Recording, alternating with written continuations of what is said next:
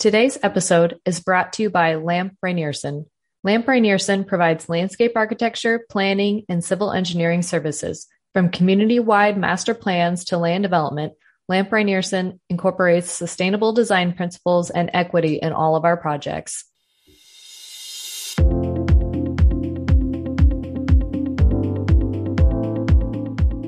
Hello and welcome to the Booked on Planning podcast. I'm your host, Stephanie Rouse, transportation planner with the Lincoln Lancaster County Planning Department, and I'm joined today by my co host, Philip Green, transportation and long range planner with the Village of Hoffman Estates. We're here to get you hooked on planning through the books that have shaped the field. Let's dive in.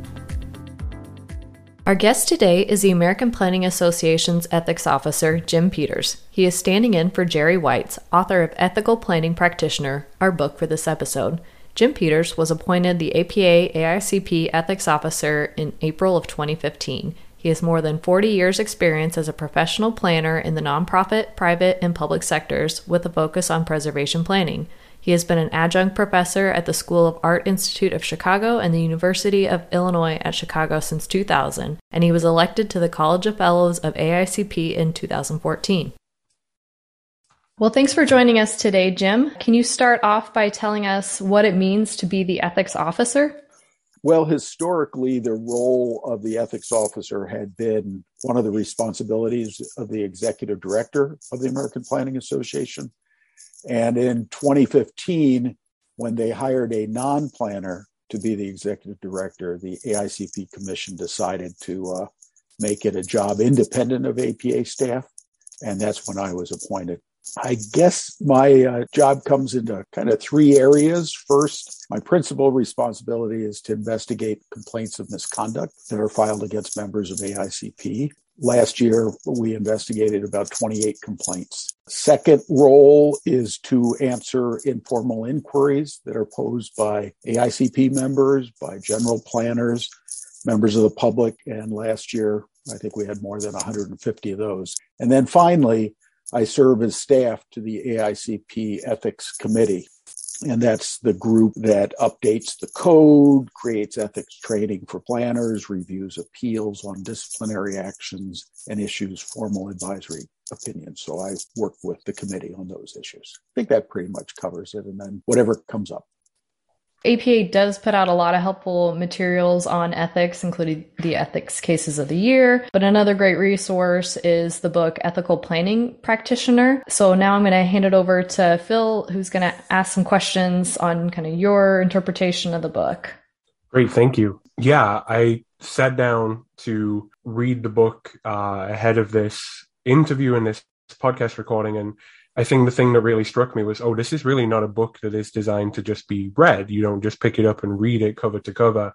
It's a book that's designed to be interactive and, and engaged with almost like a, an ethics session that you can carry around with you. Uh, and you're supposed to think about your behaviors and how you would engage with the 72 scenarios in the book. So on the topic of behaviors, and as someone who has a lot of experience in in reviewing a lot of ethical issues in the planning profession. What kind of behaviors do you see ethical planning practitioners exhibiting more often and behaviors that stand out? I also I think of that book by Jerry Weitz as it's kind of a book of short stories in a way. You know, it's you, you can pick it up at any point and read the different scenarios.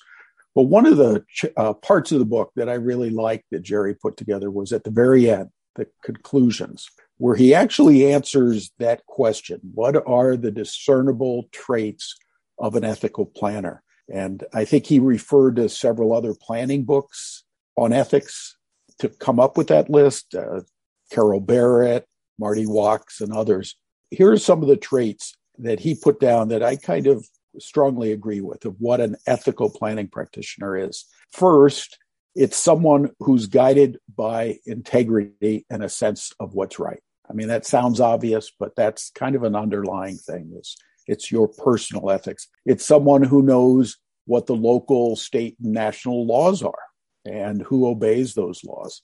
But it's also somebody who I think extends their ethical obligation beyond just what's legally required and embraces that obligation we all share towards the public interest. It's somebody who develops the capacity to meet ethical crises and prevents them before they arise, which I think is a really important aspect of an ethical planner. It's someone who obviously knows the AICP ethics code, its principles, its rules of conduct.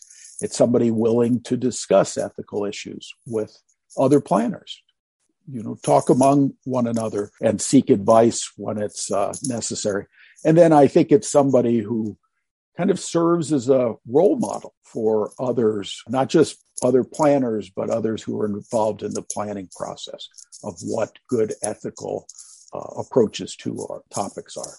And I think Jerry kind of captured that. And I think that was a pretty good list he provides in that conclusion.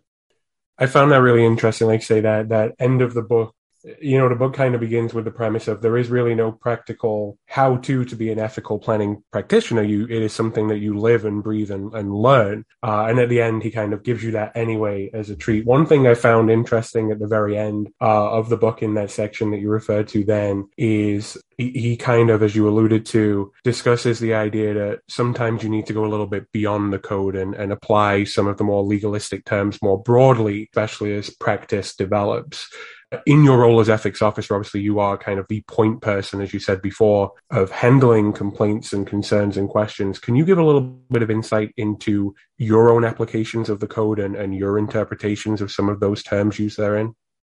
Yeah, because you know you can take the language of the code, but then sometimes what's it really get at?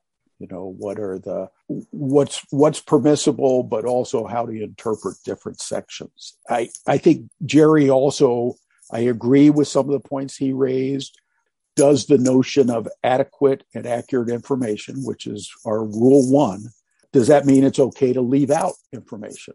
And I think Jerry makes the point that no, uh, accurate information is accurate information, full information. If you leave certain critical things out, you're in a sense violating that accurate information. I get that issue a lot from planners.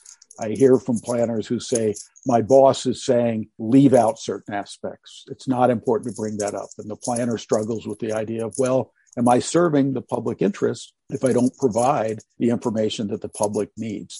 So I think that's clearly one of the rules that you have to kind of go beyond just the words. Jerry also brings up the notion that several of the rules talk about quote planning issues or the planning process and then he says does that mean that somebody is involved in zoning or grants doesn't have to follow that rule. And I clearly that's not the case. The planning process and planning issues are what we as planners deal with, whether it is strictly a plan or whether it's zoning or ordinances.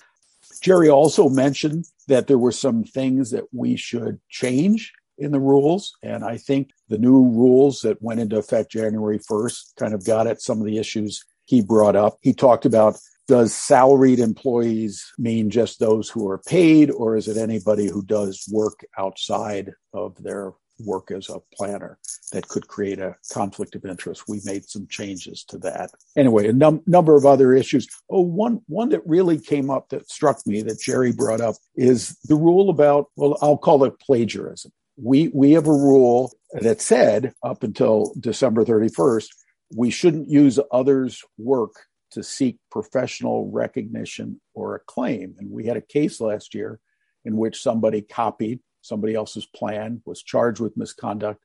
And then the planner said, Yeah, but I wasn't seeking acclaim or recognition. I was just doing my job, and this is what planners do. We changed that rule to add the word credit so that it's not just to seek professional recognition or acclaim, but to seek credit for something so that we tighten that up to get more at the point of what plagiarism is. So I think a number of the rules you try to interpretate more broadly, you look think of what the intent is, but in some cases we felt we needed to kind of make some change to the language to get more closely at what the issues are.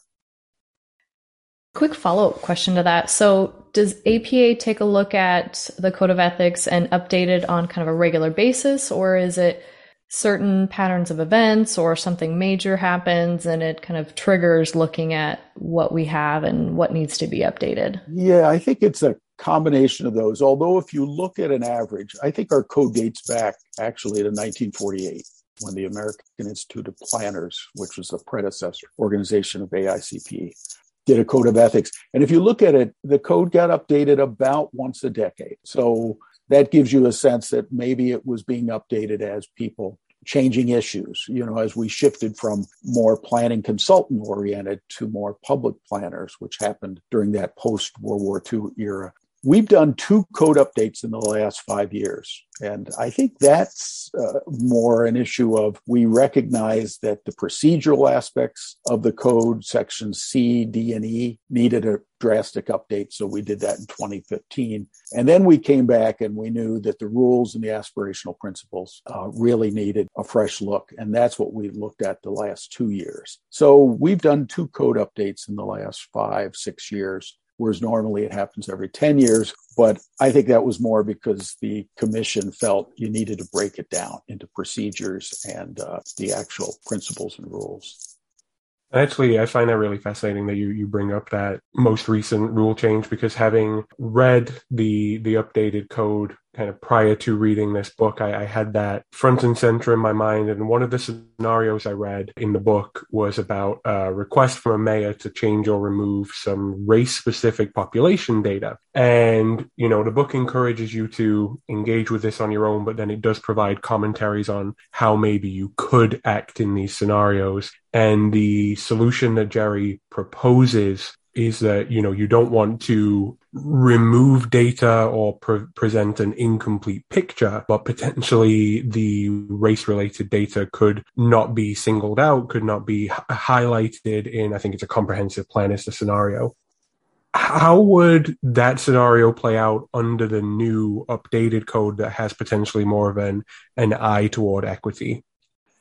Yeah that was interesting question because I think Jerry was saying you weren't violating a rule, but perhaps you were violating the principle about achieving social justice. And that's always a tricky thing for planners because I think, unfortunately, a lot of planners look at the only thing I have to do is obey the rules. And the principles are just there, I don't know, as a preface or something. Clearly, the principles, our aspirational principles, say we should not eliminate information like that. And it's not just accurate information, but it's planned for the needs of the disadvantaged, promote racial and economic integration. Those are critical parts of the aspirational principles that have been there since about 2005. We've in the code update kind of fleshed those out more, tried to make those broader in the principles so that it's not just one section of the principles, but it's multiple sections that talk about that issue of how do we incorporate equity into plans and regulations and how do we identify the human consequences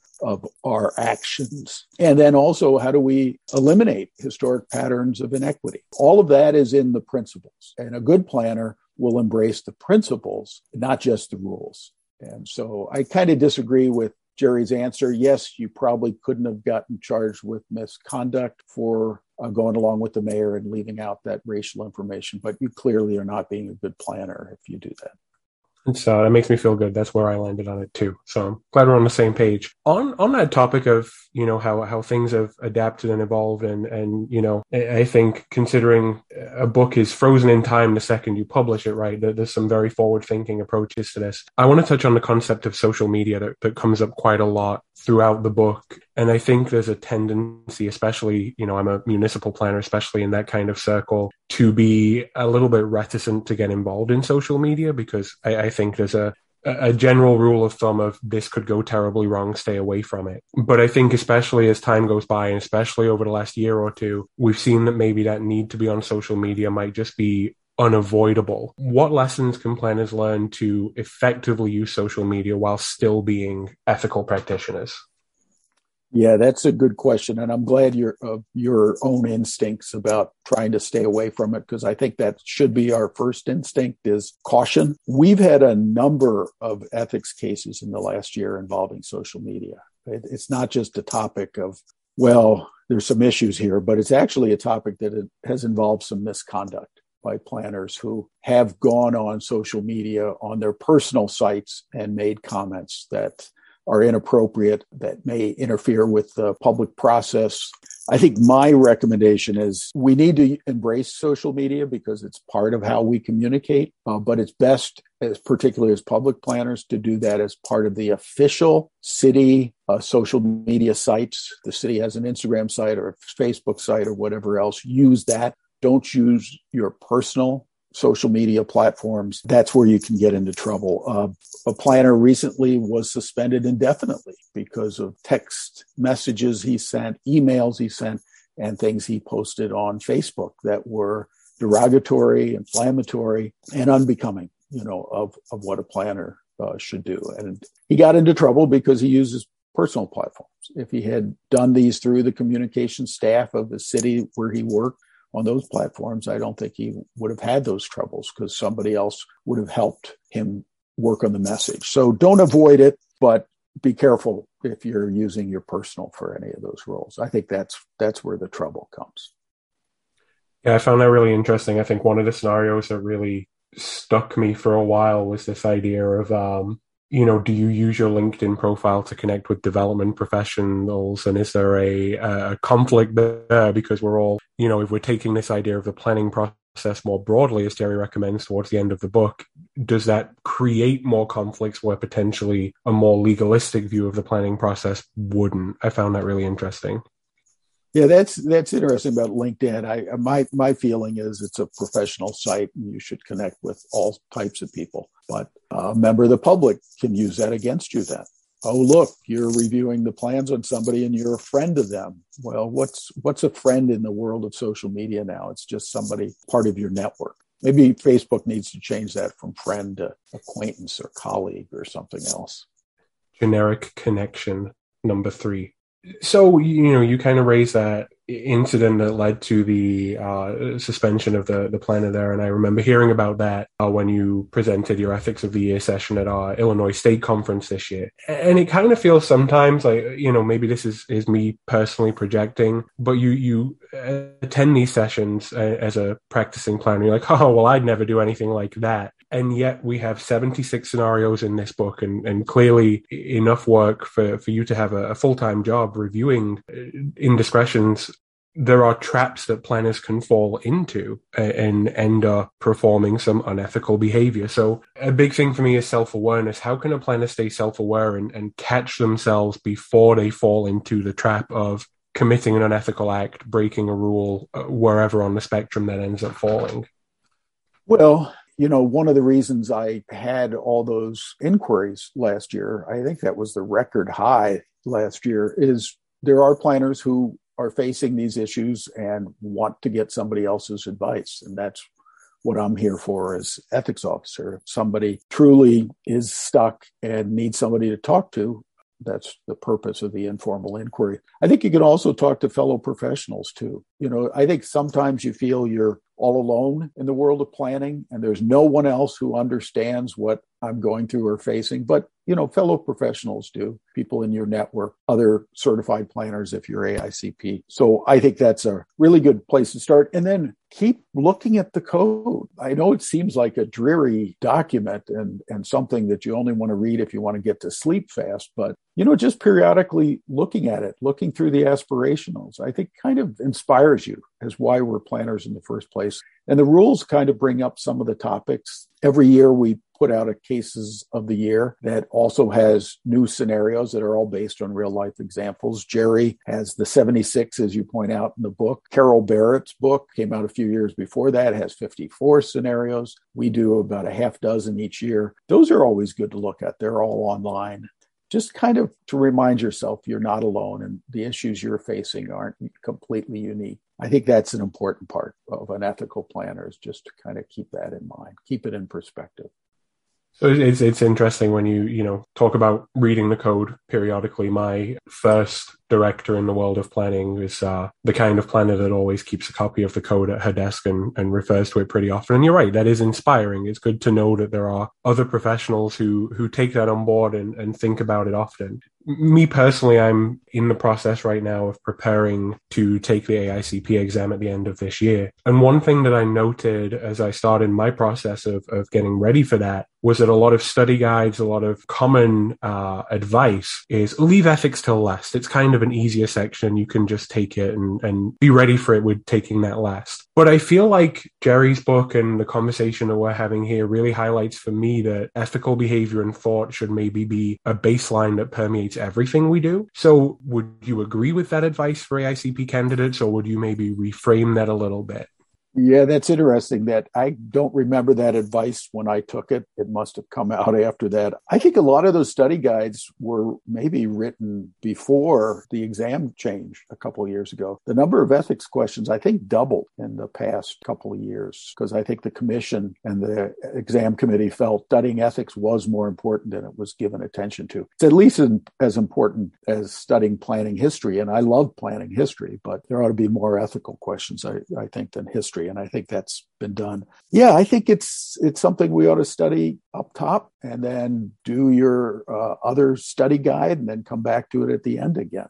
You know, I think the ethical scenarios and the studying of those helps also inform the other parts of the exam. Uh, those scenarios are, are all based on real life situations that planners face, and that's what we're supposed to be studying as part of training for AICP is refresh ourselves on you know some of the techniques and issues of planning. Yeah, I don't think it ought to just be a last minute thing. If it is, you you might uh, fail ten percent of the exam. Yeah, and I, I, was one that took the old version of the exam before it changed. So I'm curious what types of questions relate to ethics. Is it kind of the scenario based and you have to kind of interpret the best approach to that scenario or is it memorization of what is you know a certain principle or fact? Yeah well it's a mix. My memory and it's been a while since i looked at all the questions together is that about two-thirds of them apply to the rules and principles. But there is about a third if my memory serves that ties to the procedures. You know like what do you get charged for misconduct for? Can you get charged for principles? Can you get charged for a rule? Who can file a complaint? Who can appeal a complaint? Things like that. So it's not the nitty gritty of procedures, but it's, I think, the things that planners need to know because another planner may ask you about it. The scenarios, we, that's been always tough with the exams. You probably remember anybody who's taken it uh, or studying for it. How do you answer the scenarios? A lot of them are areas of gray. So we've tried to write the scenario questions so that it gives you a chance to kind of reflect, not have to have the right answer, but what are the incorrect answers? If that makes any sense. You know, if you eliminate the incorrect, you'll find the right. But those have always been challenging to write because scenarios are there's a lot of gray in those. As anybody who's gone to ethics sessions and heard some of the cases of the year, the arguments afterwards are all about, well, what if this? What if that? There's a lot of things that can factor into the right or wrong answer ethically. I think, uh, yeah, so many advice that I've been given from various professionals has always been there's a correct answer and then there's a more correct answer, and you should always go with the more correct answer. And I think that's probably good advice for life as well as it is for exams, right? That's a good uh, answer there. Yeah. And uh, I think that responds to ethics in general, right? That's there may never be a, a 100% correct answer, but there's always a, a most correct answer. You know, on, on the note of AICP and, and accreditation, there's some scenarios in, in this book, and I think that a lot of planners, especially those in the municipal field, can identify with is that sometimes you're put into a scenario that potentially is driven by the unethical behavior of a non-planner, another professional, or a accredited person, what support structures exist? What what can a, a planner do in those scenarios when the formal reporting mechanism isn't available to them? Yeah, that's a good point because I think what was discussed in some of those, I think that one of the scenarios Jerry talks about is a city attorney who is is saying here here's what you should do, and it goes against what a planner thinks is ethical to do. I think a planner has to use their code of ethics as uh, you know something they tell their supervisors about in those situations. That in the same way as a lawyer can get disbarred for doing something that's against the law, a planner can get their certification suspended, revoked, or a letter of admonition if they violate and somebody brings a complaint. And we just have to remind our supervisors and those we work with that we have a code of ethics. You know, our underlying principle of our code of ethics is to serve the public interest. And, and if you're serving the public interest, you need to have an enforceable code that holds you to that. You know, uh, city managers have a code, the ICMA code of ethics, and they follow that and they're very disciplined about not doing something that would violate that. So we have to just remind our city managers, our attorneys and such that we also have a code of ethics. Uh, a lot of planners have downloaded a certificate that kind of shows the key principles and we've revised that since the new code and put it on your wall. And when somebody i don't know if people are going to come into offices ever again but they'll see it on their zoom right behind your head there philip. You know just put, put your code right behind there and when they're looking at it go what's that about? I just think we have to remind yeah, I found that to be a, a, theme that Jerry brought up from time to time that even uh, a non accredited professional, even a member of the public who's speaking at a public hearing, it is absolutely within your rights as an ethical planner to educate them and make them aware of, of some of the requirements of engaging in that process and the need as a, as a person, as a human being to act ethically and, and engage with the process in good faith. And I personally, I found that reassuring because sometimes you can sit there a little bit dumbfounded in those situations and go, well, can I tell you not to act that way? So I, I, found that advice personally really, really helpful. Yeah, and I think also as we train, you know, planners are involved in the training of our plan commission. And one of the things that in a training of a good plan commission, they should be trained about ethics as well. They should be trained about what the law says and such. And APA has a set of principles for ethical behavior for plan commission we ought to, when we train our plan commissions, remind them what those principles are. They're not the same ones we use as professional planners, but if they have ethical principles they follow, I think they'll have more respect for the ethical principles that we follow. I do find that interesting. I volunteer as a plan commissioner trainer here in Illinois, and uh, you know, in that and in my own interactions with various plan commissions, I, I, find that questions of ethics tend to create the most discussion. And I don't know whether that's as Jerry identifies at the end of the book. The primary question in everyone's mind is always going to be, am I breaking the law and could get into trouble for this? But I think there's just something innately interesting, especially to volunteer plan commissioners. There's something innately interesting about, am I doing the right thing? Because clearly most of the time they volunteered for that position because they want to enact good in their communities and they want to do that in the right way. I guess my final question is, as someone who has presented ethics sessions repeatedly and you know this book at the very beginning identifies itself as a resource for sessions such as that. In your experience as, as someone who does that regularly what scenarios tend to create the most conversation? And, and, what you know we, we identified and discussed before those areas of gray and correct versus more correct. What kind of stumps people and, and what gets people talking Here's a few, and both in what I get as uh, questions and what I hear when I go to conferences that generates. I'd say the number one is loyalty to employer because there's a lot of aspects to that. You know, we have a principle that says we should be loyal to our employer unless we're violating the law. Well, there's a big area between those two extremes in a way. Incomplete information. Is that a violation? Uh, hiding facts, uh, the whole working in the political process where ethics can be a flexible type thing. What does uh, an alderman or elected official want? What does the city manager want? What kind of pressures? And planners are stuck in the middle of that. And what is our role as ethical planners in, in that arena? I'm getting a lot of questions this year on changing jobs 40% of the workforce, from what I read, are going to be changing their jobs this year. That's an amazing number. A lot of planners are moving from the public to the private sector or vice versa. How do you avoid conflicts during that process?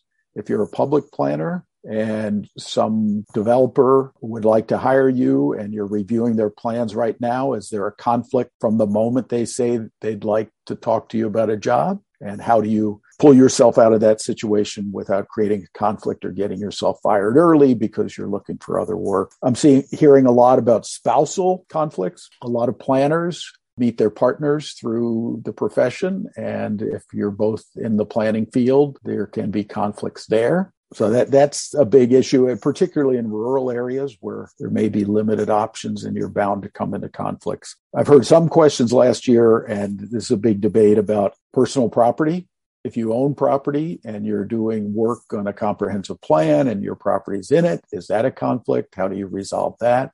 And then the perennial one is gifts. You know, getting gifts at the holidays, uh, gift baskets, sports tickets, invites to events and things like that. Those are always, I think I listed about a half dozen things, but those are always the big topics. And there's a lot of shades of gray in all of those on the topic of gifts, it always comes up at conferences, especially the national conference, when you have all these different consulting firms hosting little parties and inviting you to have food and drinks on them. And there's always a discussion among staff of should we go? Is that okay? Is that beyond the $5 limit that we're supposed to, you know, receive as public officials? Yeah, and that's a topic too. Is that uh, it varies from state and city. You know, some states say nothing. Some states say you know twenty five dollars, or if you can wear it, it's okay. I've seen that language. You know, get a hat, it's okay, but if you get a sports ticket, it's not. Yeah, it's a range of issues, and I think you just have to look at it, you know, individual or case by case. If it's an open invite to anyone, I think it's fine. If it's an invite only offer to municipal planners, that may be a different matter. You know, I think just uh, asking the question and thinking about it is a big part of being an ethical planner. Stopping and thinking is really important. The last question is kind of a catch all. What do you think is the most important thing that our listeners and readers should take away from this conversation today? Well, I, I think number one, because we've just passed this revised code, is read the new code. The aspirational principles are reorganized. I mean, we had three categories before, we have five now. Uh, there's been a number of things expanded on that. And I think it's important for everybody to read that. The rules have changed a little less, but they've been regrouped and things. So I definitely do that. I'd attend you know, conferences, we have a requirement of one hour of ethics training every other year. That's not a lot when you think about it. So I think it's incumbent on everybody to, you know, pick up the code periodically, pick up a book like Jerry's or Carol Barrett's and look at some scenarios. You can go on the website and refresh yourself on some of the scenarios used in the cases of the year. That's always helpful. Talk to other planners about issues little harder now that we're not in the office and, and, socializing as much to do that. But I think it's important to kind of keep that in mind. And, uh, you know, I, and I'll, I'll add one thing since this is a thing on planning books. I just read recently that the guy who created Parks and Recreation and The Good Place, and that that's a book about ethics. You know, it's not about planning ethics, but it's about personal ethics. So I think there's all sorts of ways that we can kind of be thinking about this. And, uh, you know, you don't have to read the great philosophers to understand what ethics is in our, our day to day life. So I keep that in mind. And, um, yeah, talk to others about it and, and don't think you're alone. I think that's the other thing is we all, all think, boy, we're the only one facing this. Nobody else understands it. So that's why there's a network of colleagues and such that we just need to keep active. Thank you so much for joining us today, Jim, to talk about the ethical planning practitioner.